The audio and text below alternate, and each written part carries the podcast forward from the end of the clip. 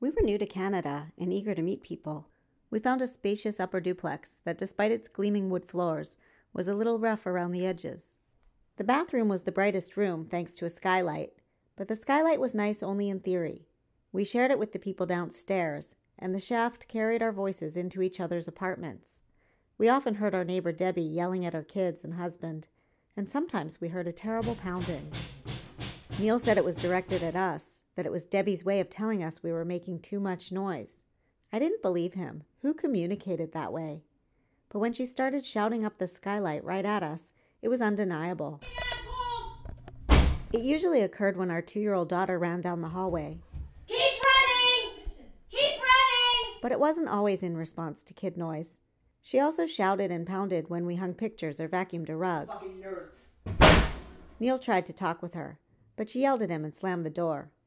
We put a runner in the hallway to soften the noises she objected to, the noises of living. It didn't satisfy her. I'd bring Zia home from daycare, and before I could get her coat off, the pounding began. Once, in the quiet of the night, she pounded under Zia's bedroom so fiercely it shook the apartment. And one morning she shouted down the street after me, Whore, make more noise, why don't you? Our landlord tried to help, but Debbie stood her ground, telling him she wasn't going to stop. And she didn't. It only got worse. I'm gonna make them fucking miserable. Miserable! And she did. It was one thing to hear nerds yelled at us, another entirely to hear shut your little fucking troll up and put her on a leash. Debbie's vitriol tapped into one of my greatest fears as a new mom that the world wouldn't be a welcoming place for my daughter, and made me confront a hard though basic truth that I couldn't protect her from the ugliness of life, that she would encounter, like we all do, hostility and anger and conflict. Debbie's vitriol was also infectious. Suddenly, slashing someone's tires seemed like a reasonable, even great idea.